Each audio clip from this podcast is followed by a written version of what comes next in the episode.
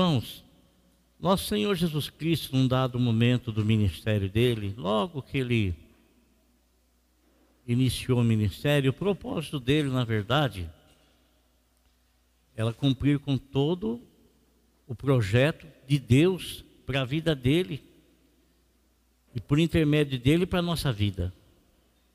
E, e nosso Senhor Jesus Cristo, ele, ele de princípio, ele escolheu 12 pessoas. Ele não escolheu aleatoriamente, não, você, você, você, você, você. Não escolheu assim. A Bíblia fala que ele escolheu aquelas pessoas do meio dos discípulos. Da mesma forma que os, que os diáconos também foram, foram escolhidos do meio dos discípulos. Né? O diaconato foi escolhido dentro do povo que serviam a Deus juntamente com os apóstolos. E nosso Senhor Jesus Cristo, ele a Bíblia nos fala que ele passou a noite no monte orando, buscando de Deus uma orientação, uma revelação a respeito de quem ele deveria chamar, de quem ele deveria escolher para vir, para que ele pudesse então ensinar essas pessoas, ensinar a teoria, ensinar a palavra de Deus e também ensinar a prática daquilo que ele fazia, aquilo que ele realizava.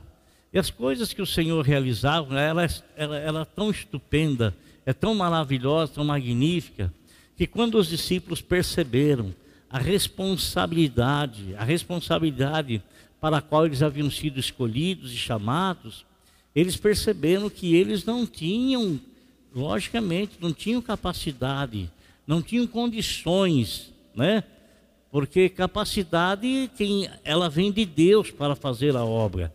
O homem, ele pode estudar, ele pode fazer teologia, pode se formar aí em, bacharel em teologia, pode se tornar doutor em teologia, mas isso não, não dá a ele a garantia, a garantia de que ele será uma pessoa usada tremendamente por Deus. Não dá não lhe dá essa garantia. A capacitação, ela vem de Deus.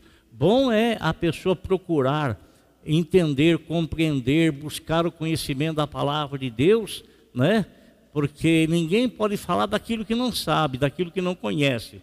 Então, conhecer a palavra de Deus, mas para realizar as obras de Deus, as obras de Deus, foi quando o Senhor Jesus Cristo recebeu uma, um questionamento dos discípulos: Senhor, o que é que nós devemos fazer para realizar as obras de Deus?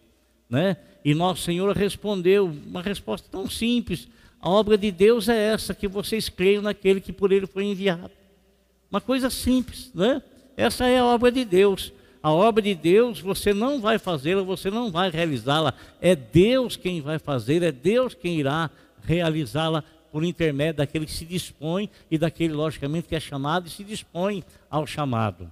Então, nosso Senhor, ele, começou, ele desceu do monte, é, e é interessante porque nas escolhas daqueles que se tornariam seus discípulos mais chegados, que seriam ensinados assim, é, para a par com o Senhor, e de que estariam sendo preparados para posteriormente se tornarem os seus apóstolos, seus enviados, as suas testemunhas. Então, dessas, uma dessas escolhas, o Senhor Jesus eh, desce do monte, assim parece, que ele desce do monte, ele vê Levi, Mateus sentado na coletoria de impostos, ele fala assim para ele, ó, oh, você vem e segue-me. A Bíblia fala que ele largou tudo, levantou e seguiu Jesus. Mas presta atenção comigo, não. Se o Senhor não tivesse falado para ele antes disso, se ele não tivesse conhecido a palavra de Deus, se o Senhor não tivesse pregado o Evangelho para ele, ele viu Jesus, Jesus segue-me, ele levantou e seguiu? Não. Ele tinha sido, sim, alcançado pelo Evangelho, e a Bíblia nos fala que o Senhor escolheu os seus discípulos do meio da multidão, do meio do povo que o seguia. Né? Então eram pessoas que estavam, eh, que haviam ouvido a proclamação do Evangelho. Bem, então, o intuito do Senhor era ensiná-los, ensiná-los e também mostrar para eles a prática, porque nosso Senhor pregava para eles o Evangelho, eles acompanhavam o Senhor e o Senhor então fazia aquelas operações magníficas e maravilhosas. Passou um período de tempo, ele mandou que esses doze eh, fossem e pregassem o Evangelho. Fossem pregar. O Senhor estava mais ou menos no meio do ministério dele. E disse para os discípulos, e eles saíram de dois a dois, e eles saíram pregando o Evangelho. A ordem que eles receberam era para que entrar na casa das pessoas, é, declarar a paz sobre aquela casa, orar pelos enfermos que lá estivessem, se tivesse alguma pessoa perturbada, repreender os demônios e anunciar o Evangelho para as pessoas. E foi isso que eles fizeram.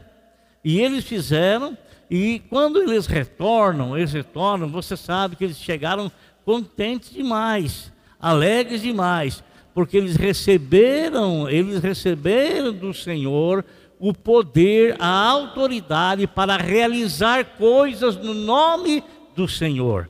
Não em nome próprio, mas no nome do Senhor. Né? No nome do Senhor. Então, quando eles retornam, eles vêm saltitando de alegria, eles estão contentes, eles estão é, radiantes, porque algo extraordinário aconteceu, coisa magnífica sucedeu. Eles pregaram o Evangelho para as pessoas, encontraram pessoas enfermas, oraram pelos enfermos, eles foram curados, e eles encontraram com pessoas que estavam perturbadas, repreenderam os espíritos, e essas pessoas foram libertas. Então, eles.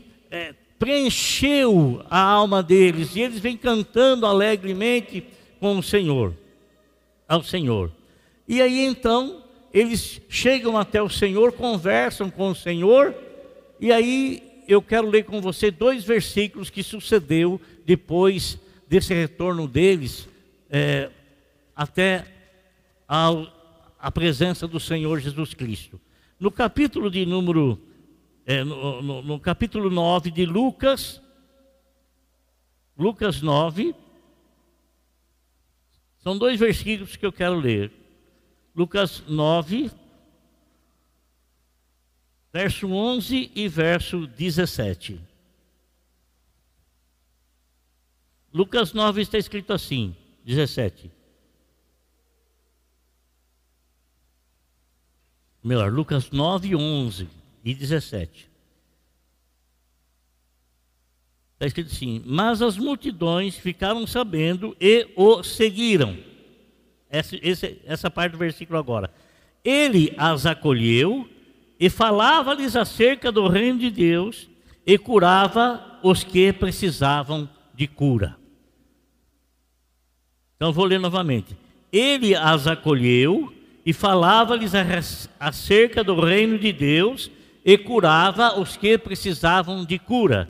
Agora no versículo de número 17 está escrito assim: a parte. Todos comeram e ficaram satisfeitos. Ficaram satisfeitos. Eu quero destacar, irmão, nesses dois versículos, quatro coisas que eu quero falar com os irmãos. É, ele as acolheu, pregava-lhes acerca do reino de Deus, curava os que precisavam de cura e todos ficaram satisfeitos. Esses quatro pontos eu quero falar com os irmãos.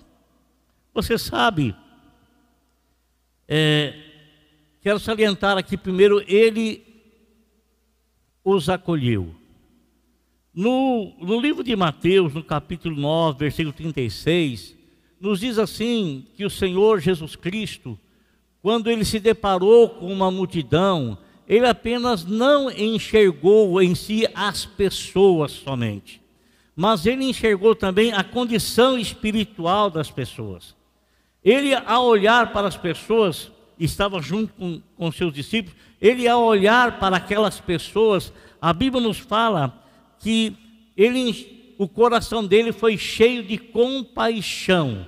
O que, que é compaixão, irmão? Compaixão é a pessoa enxergar a situação do outro na realidade como é de verdade, como é de verdade.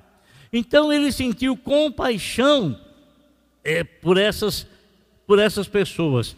E no capítulo 8, versículo 2 de Marcos, nosso Senhor Jesus Cristo é, falou para os seus discípulos, a hora que ele viu o povo, ele disse: Eu tenho compaixão desta multidão. Irmão, nosso Senhor Jesus Cristo, ele sabe o estado que o homem se encontra. Nosso Senhor Jesus Cristo, ele sabe a miserabilidade do homem, ele sabe a situação espiritual do homem, ele sabe, né? Lá no livro de Apocalipse, numa das cartas a, escrita às igrejas, o Senhor Jesus Cristo, ele falou algo muito importante. E, e, ele falou algo para pessoas que, que não se enxergavam como realmente elas estavam, a situação que elas estavam. Você sabe que tem muitas pessoas que se acham ser e não são. Tem muitas pessoas que dizem ter e não têm. E tem outras que têm e não demonstram ter. Tem outras que são e não demonstram ser. Não demonstram ser. Então, o Senhor Jesus Cristo, quando ele olha para as pessoas, ele vê a condição real. E ele manda um recado para aquela igreja. Ele diz assim: Vocês acham que vocês estão bem, estão abastados, estão ricos, mas você não reconhece, não vê que você é pobre, cego, nu e miserável. Essa é a condição com a qual o Senhor enxerga todo ser humano, todos os homens, porque foi o pecado que fez isso com o homem. Porque toda a riqueza que o homem possui, toda a riqueza que o homem pode alcançar, essa riqueza está e vem de Deus. Quando eu falo riqueza, eu não estou falando de coisas monetárias, porque tem muita gente que é rica monetariamente, falando financeiramente falando, mas são paupérrimas, mas são pobres, mas pobre, pobre, pobre, pobre em si mesmo. A riqueza espiritual, o desejo pela vida, o gozar da vida, o desfrutar da vida, não é algo inerente do homem em si, é, é algo que vem de Deus. Deus. Então, quando ele olha para o homem, ele vê o homem nesse estado. Mas a Bíblia fala que ele olhou para a multidão, porque a multidão veio a encontrar-se com ele, e a Bíblia fala que ele a desprezou, humilhou, mandou-os embora. Não, a Bíblia fala que o Senhor as acolheu. Acolheu. O Senhor acolheu. O Senhor acolheu essa multidão e o Senhor foi ministrar a essa, essa multidão. Quando diz que ele acolheu a multidão, no mesmo versículo fala assim: que ele pregava-lhes acerca do reino de Deus. Irmão, o Senhor viu a condição das pessoas e ele sabia o que elas precisavam para serem enriquecidas no seu viver. O que é o homem sem o Evangelho? Qual é a esperança que há no coração do homem sem o Evangelho? O Evangelho não foi produzido por vontade humana. O Evangelho não surgiu pela ideia de um homem ou de outro homem. O Evangelho ele é transcendental. O Evangelho ele veio do reino, ele veio do céu, do reino de Deus. O Evangelho ele veio do reino de Deus. Então o Senhor Jesus Cristo, ao acolher a multidão, ele começou a transmitir para elas algo que elas não tinham conhecimento e que não sabiam que aquilo poderia enriquecê-las de tal forma, a tal ponto, deles não precisarem tirar água mais do poço de Jacó, porque eles encontrariam em Cristo Jesus a fonte da água da vida. A fonte da água da vida. Então o Senhor começou ao acolher a multidão, ele começou a pregar o evangelho para esse povo. Em Mateus capítulo 4, versículo 17, diz assim: Daquele momento em diante, Jesus passou a pregar e a dizer: Arrependei-vos, porque é chegado a vós o reino de Deus. Então ele pregava o evangelho e no evangelho se estabelece o que? O reino de Deus. E o reino de Deus para ser estabelecido no coração de uma pessoa, essa pessoa ao ouvir o evangelho e ser convencida pelo Espírito Santo e se arrepender dos seus pecados, então ele passa do reino das trevas em que ele vivia, no reino do pecado, ele passa para o reino da luz, para o reino de Deus. Amém? Ele passa para o reino de Deus. Nosso Senhor Jesus Cristo, no capítulo 1, versículo 14 de Marcos, diz assim: Jesus partiu para a Galiléia, pregando a todos as boas novas de Deus. Irmão, o Evangelho é a coisa mais rica que podemos ter, porque o Evangelho é aquilo que nos garante a vida eterna. O apóstolo São Paulo, em Romanos capítulo 1, versículo 16, ele escreveu o seguinte: Não me envergonho do Evangelho, porque o Evangelho é o poder de Deus para a salvação de todo aquele que crê. Eu estava relendo essa mensagem, meus irmãos, e eu lembrei de um fato que aconteceu há muitos anos atrás. O meu filho Gabriel não tinha nascido ainda só tinha o Felipe. E, por graça e misericórdia de Deus, Deus nos deu a orientação de fazermos a, vontade dele, transmitindo o Evangelho na rua, na praça, em qualquer lugar. Então, graças a Deus, eu não tenho vergonha disso. Não tenho vergonha disso porque eu sei, irmão, o homem, por melhor que seja a posição do homem, por mais estudado que o homem seja, irmão, sem Deus ele não é nada não é nada. Por melhor ou maior que seja a posição social dele, irmão, sem Deus ele não é nada, sem Deus ele não tem esperança. Não tem esperança. Ele deposita toda a esperança nas coisas desse mundo e ele sempre é e será sempre decepcionado. Eu estava pregando na rua nesse tempo. Estava pregando na praça central aqui em frente à catedral. Eu estava anunciando o Evangelho, eu acabei de anunciar o Evangelho, um rapaz chegou para mim assim e falou: Você não tem vergonha, não? Vergonha do quê? Vergonha de ficar falando. Você tem família, você tem filhos. Ele tava, irmão, ele estava achando que eu devia me envergonhar por estar pregando o Evangelho e talvez porque ele não aceita, ou não aceitasse ou não aceitou o evangelho, achando que isso era motivo de vergonha. Não é motivo de vergonha, não. O Satanás, Satanás, a pessoa rouba e não sente vergonha. É, a pessoa mente e não sente vergonha, a pessoa engana e não sente vergonha, a pessoa se prostitui e não sente vergonha, a pessoa faz toda coisa que devia envergonhar e não se envergonha, e, a, e Satanás quer que você se envergonhe do Evangelho, mas o Evangelho é poder de Deus, é poder de Deus para a salvação, irmão. O Evangelho vem de Deus, vem dos céus. A salvação não é da terra e não veio da terra, não veio de homem algum. A salvação ela veio do alto céus, veio direcionada por Deus Pai, Deus Filho e Deus Espírito Santo. Então, nosso Senhor Jesus Cristo, ele pregava, ele transmitia o Evangelho, pregava o Evangelho. E Paulo, imitador do Senhor Jesus Cristo, ele pregava o Evangelho. Pedro pregava o Evangelho. João pregava o Evangelho.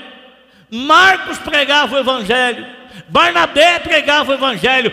Pedro pregava o Evangelho. Natanael, Filipe, pregavam o Evangelho. Tadeu pregava o Evangelho. Lucas pregava o Evangelho. Todos eles pregaram o Evangelho. E a igreja, a igreja, ela recebeu da parte de Deus esse tesouro tão precioso que não é para ela guardar dentro de si, mas a igreja ela é o sal da terra e a luz do mundo, ela o é, porque o evangelho está nela, e o evangelho foi dado a ela para ela poder transmitir. para poder falar, para poder pregar, para poder anunciar. Uma outra coisa que o Senhor Jesus Cristo fazia com aquele povo que ele acolheu, a multidão o seguiu, ele a recebeu, a acolheu, não desprezou ninguém, e então ele passa a transmitir para aquele povo a palavra do eterno, aquela palavra começa a mexer no coração dele. Tem pessoas enfermas lá naquele meio, e o que, que ele faz? Está escrito aqui: ele curava os que precisavam de cura. Oh Deus da glória! Bendito seja Deus por aquelas pessoas que têm da parte de Deus o dom de cura. Bendito seja Deus. Eu falava hoje com alguns irmãos aqui na à tarde, eu dizia que quando não da pandemia, nós trazíamos aqui obreiros, pastores, homens cheios de Deus, homens que tinham dom de cura, e as pessoas, elas ficavam aqui na igreja, tinham dom de revelação, e nós tivemos culto aqui, que quase foi terminar meia-noite, porque o povo não ia embora. Por que não ia embora? Porque Deus estava usando alguém de maneira extraordinária. Pessoas estavam sendo reveladas, pessoas estavam sendo curadas. E o povo estava com sede e Deus estava abençoando. Quando você ouvir que teve multidões que ficou três dias com Jesus, era isso que acontecia, irmão. Era isso que sucedia. Eles estavam ao lado de Jesus, aí Jesus chamava o fulano, curava ele, chamava a irmãzinha lá, ela vinha, curava, e as pessoas ficavam admiradas. Não eram todos que precisavam de cura física, todos precisavam da cura do espírito, todos precisavam nascer de novo, todos precisavam ter um, ter eh, um contato ter uma intimidade com o Senhor. Todos, todos, todos, indistintamente, todos, todos, todos, todos precisavam, precisam e precisarão sempre. Porque só o Senhor tem palavras de vida eterna. Só o Senhor tem.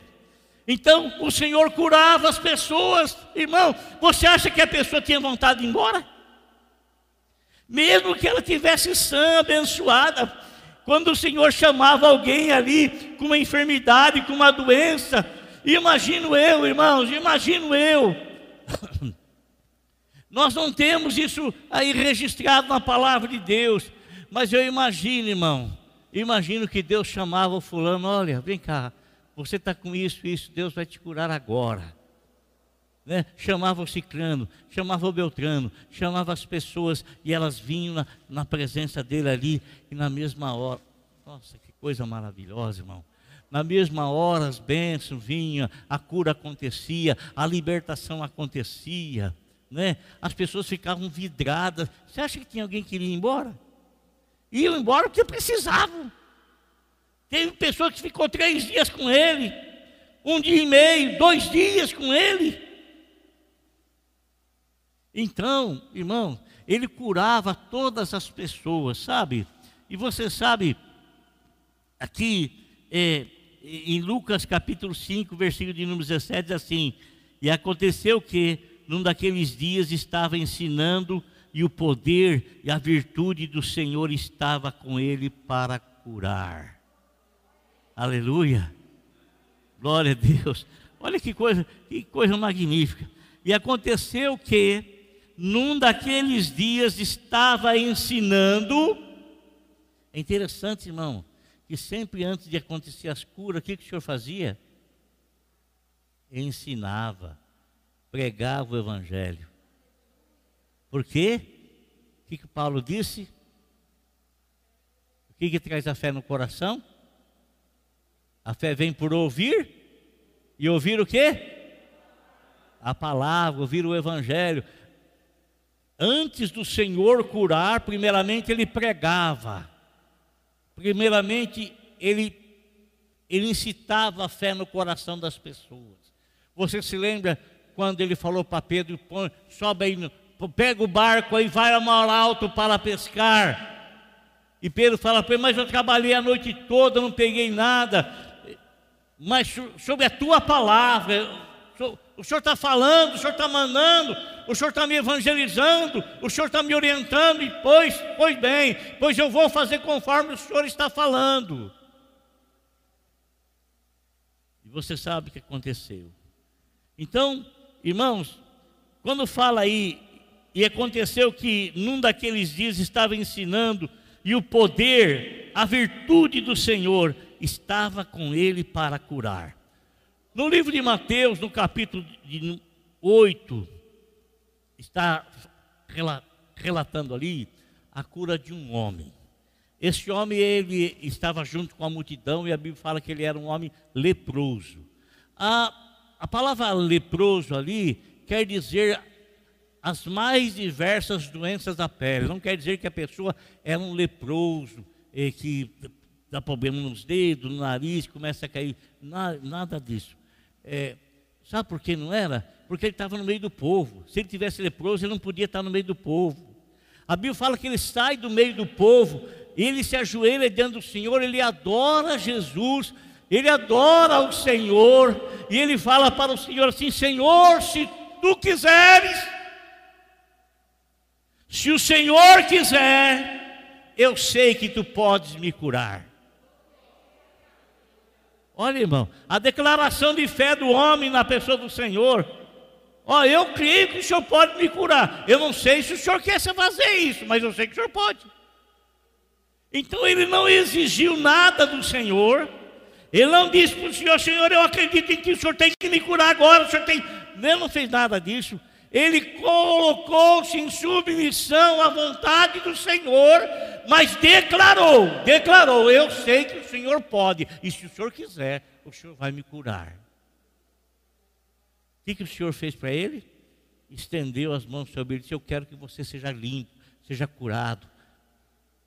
A Bíblia fala que imediatamente, irmão, pensa numa coisa dessa, meu Deus. Imediatamente o homem de poção é bem verdade, não foram todos que aconteceu assim, não, no mesmo instante, na mesma hora. Os dez leprosos, por exemplo, o Senhor ordenou que eles fossem mostrar ao sacerdote, eles saíram, estavam doentes ainda, mas eles já foram mostrar para o sacerdote, porque o sacerdote era que analisava, era o sacerdote que bania as pessoas do meio da sociedade que estavam leprosos, e era o sacerdote que olhava e analisava a cura para poder integrá-los novamente na sociedade. Então, quando o Senhor manda eles ir mostrar para o sacerdote, é porque eles estavam curados. Eles começam a caminhar e percebem que estão curados. Né? E um só volta. Né? Mas é isso, irmão. Então, o poder de Deus estava sobre ele para curar. Amém? E ele curou aqueles que precisavam. No versículo é, nesse contexto, irmãos, em que ele está junto com esse povo, junto com essa multidão, o que aconteceu? Então aconteceu o seguinte: ele acolheu a todos, aquele que vinha a mim de maneira nenhuma eu lanço fora. Ele ensinava a palavra de Deus a todos, pregava, anunciava o evangelho, né? O evangelho é o poder de Deus para a salvação de todo aquele que crê. Ele também curava todos os enfermos que estavam no meio do povo. A quarta coisa que eu quero falar para vocês é que do meio dessa multidão, foi a primeira, uma das primeiras bênçãos nesse sentido que aconteceu. A multidão estava com ele, já há dias que estavam com eles, né? Há três dias. No meio dessa multidão tinha cinco mil homens, não estavam contando as mulheres e as crianças. Se nós contarmos aqui, aqui eu, Está bem balanceado hoje. Nós temos homens e mulheres, talvez numa porcentagem de 50%, mais ou menos. Mas em todas as reuniões, em todas as concentrações, as mulheres e crianças são sempre em número maior do que os homens. São sempre em número maior do que os homens. E lá, conta-se lá que havia 5 mil homens, sem contar as mulheres e sem contar as crianças. De repente surgiu no meio deles o que? Um questionamento esse questionamento surgiu porque uma necessidade fruiu-se ali também. eles estavam com fome. Fazia três dias que estavam com Jesus, estavam no deserto, não tinha local, lugar algum para comprar pão, não tinha. Eles estavam bem satisfeitos, porque Jesus recebeu, porque Jesus pregou o evangelho para eles, porque Jesus curou todos os enfermos, mas eles estavam, eles estavam com fome também. E eles não tinham como sair dali para comprar pão, porque a distância era longa, talvez eles iriam desmaiar no meio do caminho. Então, aí houve a preocupação no meio dos discípulos. Olha como é importante, irmão. Como é importante os discípulos, porque os discípulos estavam no meio do povo e começaram a ouvir. Um falou, mas estou com fome. E outro falava, estou com fome, estou com fome. Aí os discípulos vieram falar com o mestre. Vieram falar com o mestre. Senhor, o povo está com fome. Ah, dá vocês de comer para eles. Foi o que Jesus falou. Dá vocês de comer para eles. Mas aqui não vão dar de comer. Nós não temos nada, nada, nada, nada, não tem onde comprar. Aí chega um dos apóstolos, um dos discípulos, e diz: Senhor, tem um menino aqui, tem cinco pães e dois peixes. Cinco pães e dois peixes. Aí o Senhor mandou que ele sentasse na relva de 50 e 50, grupo de 50. Para muita gente, irmão, muita gente. Imagine você, 12, 10 mil pessoas, em grupo de 50, quantos grupos daria? Quantos grupos daria? Né? Aí o Senhor, o bendito Salvador, o eterno Salvador, o glorioso Salvador, ele pega os pães, pega os peixes, ele ora a Deus e ele entrega para os discípulos começarem a espalhar no meio do povo. A Bíblia fala que o povo começou a comer e foram comendo, os discípulos levando pão, levando peixe, eles foram comendo, comendo, comendo. E caí nesse versículo que eu li aí para vocês agora: que todos eles comeram e ficaram satisfeitos. Jesus acolheu a todos, Jesus pregou o evangelho para todos, Jesus curou a todos e Jesus deu-lhes de comer, porque não tinham condições de por si mesmo encontrar comida. O Senhor é o meu pastor e nada me faltará. A Bíblia fala, o apóstolo São Paulo, ele fala assim: que Deus, ele há de suprir em Cristo Jesus cada uma das nossas necessidades. Eu, nós ouvimos vocês não estavam presentes, a grande maioria de vocês, mas nós ouvimos um relato numa dessas quarta-feira à tarde aqui, ou foi sexta-feira, sei que foi à tarde, não sei se foi na quarta ou na sexta, não estou bem aqui situado, me lembrando. A pessoa disse que eles estavam, ele, ela e o esposo estavam desempregados. Veio a pandemia e tudo que eles faziam girava em nada, nada, nada. E eles estavam com medo, porque os dois foram acometidos pela, pela Covid, não estavam trabalhando, as contas estavam chegando, a situação estava apertada demais, e de repente o irmão fica sabendo, ó, oh, o discípulo no meio dos outros o outro fica sabendo e começam a falar um com o outro, e um com o outro estão ajudando, ajudando, ajudando, leva alimento, recada dinheiro entre os irmãos e pagam as dívidas dos irmãos. Uma benção de Deus, uma grande benção da parte de Deus. Por quê, irmão? Porque você tem que colocar no teu coração o seguinte: Deus cuida dos seus. Quando Deus se responsabilizou em tirar o povo de Israel do Egito, no, no conduzi-los para a terra prometida, Deus foi o responsável de suprir todas as necessidades, porque eles não tinham de onde tirar e não tinham como fazer, e Deus se responsabilizou com eles que iria levá-los para a terra prometida. E quando eles chegaram à terra prometida, Deus não proveu mais nada, porque lá tinha condições de alcançar através do próprio esforço e a, da bênção de Deus. Entendeu, irmão? Entendeu? Compreendeu? Lá na terra prometida, é a terra que manda leite e mel, no deserto não manava leite e mel. E Deus era o provedor deles, mas lá na terra prometida eles já tinham a benção de estar na terra que produzia. Então eles tinham que fazer o quê? Tinham que fazer a sua parte. Glória a Deus. Amado irmão. Então, aqui para nós encerrarmos, o salmista escreveu no Salmo de número 23, 1: O Senhor é o meu pastor, nada me faltará. O meu Deus, segundo suas eternas riquezas, suprirá cada uma de vossa necessidade em Cristo Jesus. Salmo 34, 10. O que buscam ao Senhor de nada tem falta. Aqueles que andam na presença do Senhor e esperam nele, tem todas as suas necessidades supridas. E para nós encerrarmos aqui, a conclusão no Salmo 34, versículo 8: Provem e vejam que o Senhor é bom, abençoado é o homem que busca nele seu refúgio. Amém? Glória a Deus. Feche seus olhos, por favor.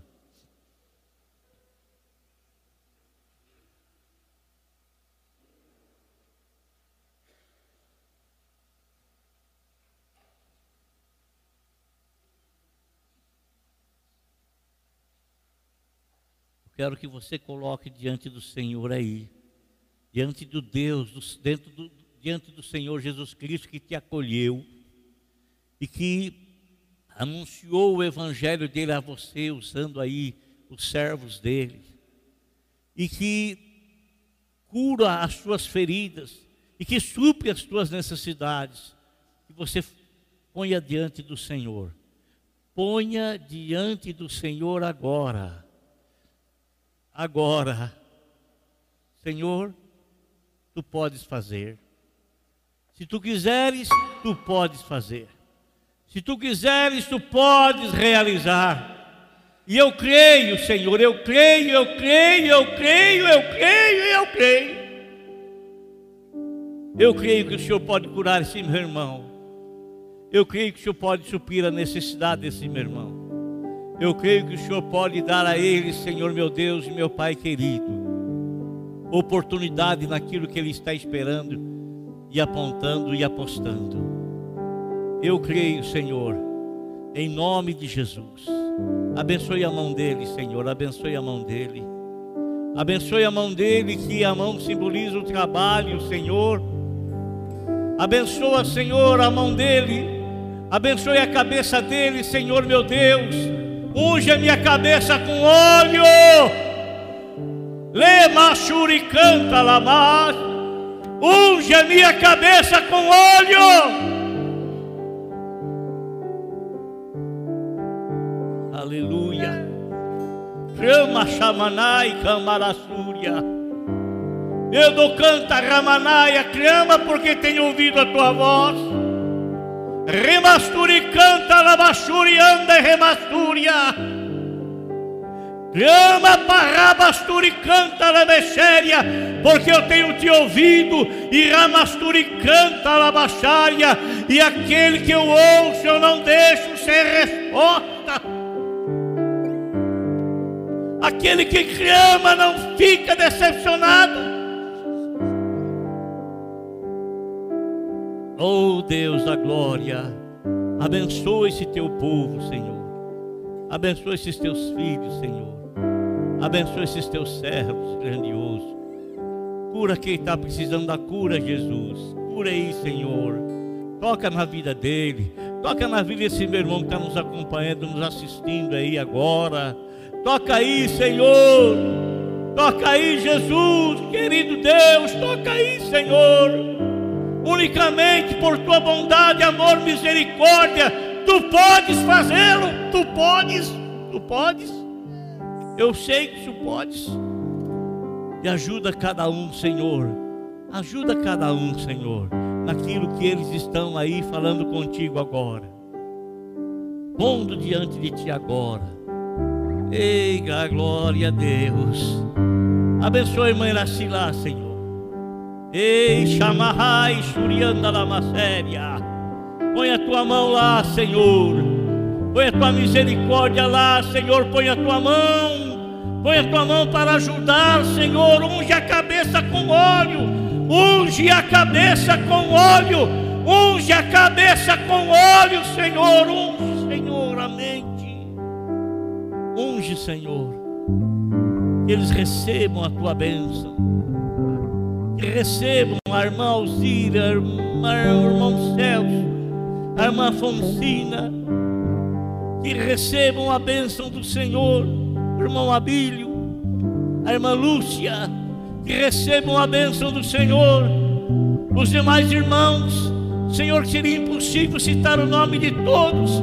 Aonde eles estiverem, Senhor, põe a vossa mão Ajuda aquele irmão lá, Senhor, o cura que está lá no UTI, Senhor. Ele não está conseguindo respirar sozinho, Senhor. Ei, ei, lavachaia. Decreta a vida, Senhor. Sopra nos pulmões dele, Senhor. O oxigênio divino, Senhor. O oxigênio divino, Senhor. Sopra o oxigênio divino, Senhor. No nome de Jesus nome de Jesus.